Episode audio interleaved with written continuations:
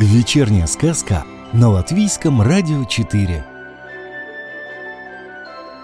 Сегодня мы слушаем забавные истории Тобиаса. Автор Юрис Звиргзденш. На русский язык перевел Владимир Новиков.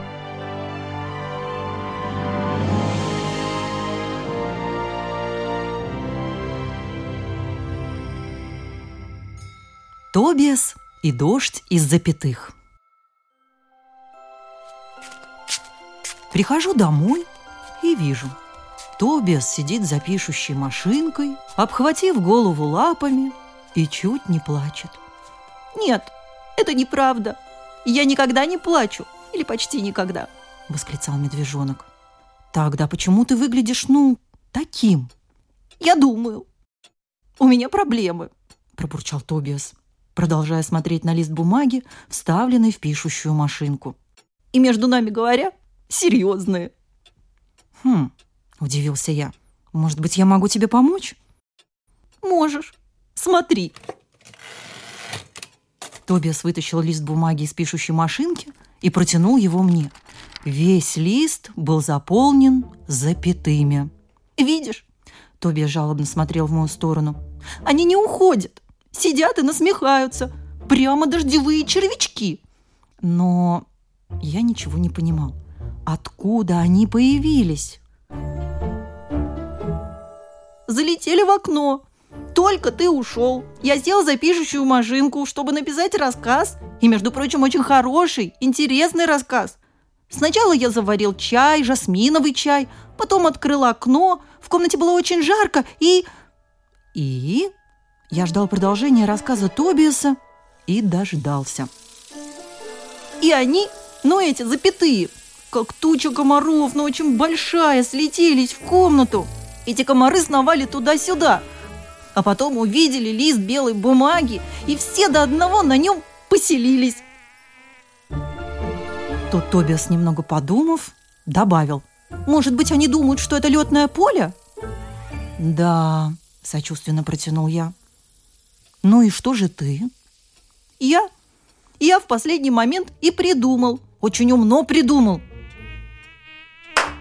взял и поставил точку. Ничего не понимаю. Какую точку? Ну, напечатал на листе точку. Сейчас они просто спят и не шевелятся. А теперь я думаю, как от них избавиться. Может быть, у тебя есть идеи? Хорошая идея. Какое-то время мы оба думали. Если мы, проговорил я. Да? Может быть, попросить их, чтобы улетели в Освояси? Вежливо, конечно. Не помогло. Я пробовал. Умолял почти со слезами на глазах. Кажется, что они не слышат. Хм, может быть, их напугать? Ничего умнее мне в голову не пришло. И это не помогает. Я уже пробовал. Строил рожи. Надо говорить лицо. Нет, именно рожи. Это намного страшнее. Я клацал зубами, очень громко. Я рычал, как лев. Ужасно страшно. Никакого результата. Хм, а может, попробовать их задобрить? Не надейся. Я предлагал им разные вкусные вещи. Манную кашу с вишневым вареньем, сахарную вату, карамель, мороженое с шоколадом. А они даже от меда отказались. Да, если даже от меда отказываются. Так мы с Тобиасом сидели и думали а они лежали на листе бумаги и не шевелились. И вдруг... Мы с Тобиасом просто обожаем эту фразу. Ведь после нее в рассказах всегда происходит что-нибудь такое. И вдруг Тобиас вскочил, как ужаленный, и бросился к своей полочке, схватил свой сундучок, в котором хранились его сокровища, и начал в нем лихорадочно рыться – китайская монетка с дыркой, бумажный зонтик, сделанный из стаканчика от мороженого, почтовые марки очень ценные, кусочек мела красный, зажигалка пустая, но очень красивая, камешки с Курземского взморья, а три штуки. Ракушка очень музыкальная, подарок от моего деда Элиота. Металлическая пуговица со сломанной дужкой. Не забудь отнести в мастерскую и починить. Картинка с бобрами. Еще одна пуговица. Очень маленькая записная книжка. Подарок от моего друга Музела на именины. Винтик, гвоздики, очень много. И, наконец... В лапе Тобиаса засверкал металлический свисток с надписью «Сделано на Тайване» и с очень пронзительным, просто невыносимым звуком.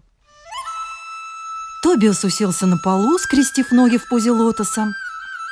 «Так надо», — пояснил он мне.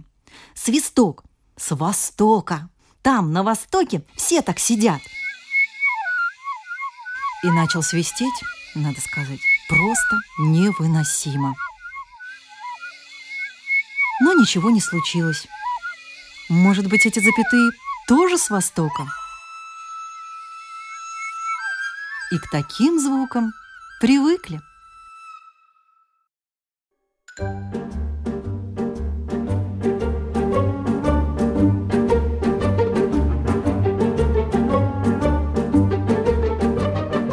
Сказку читала Анастасия Ружанская. Продолжение забавных историй Тубиаса слушайте завтра.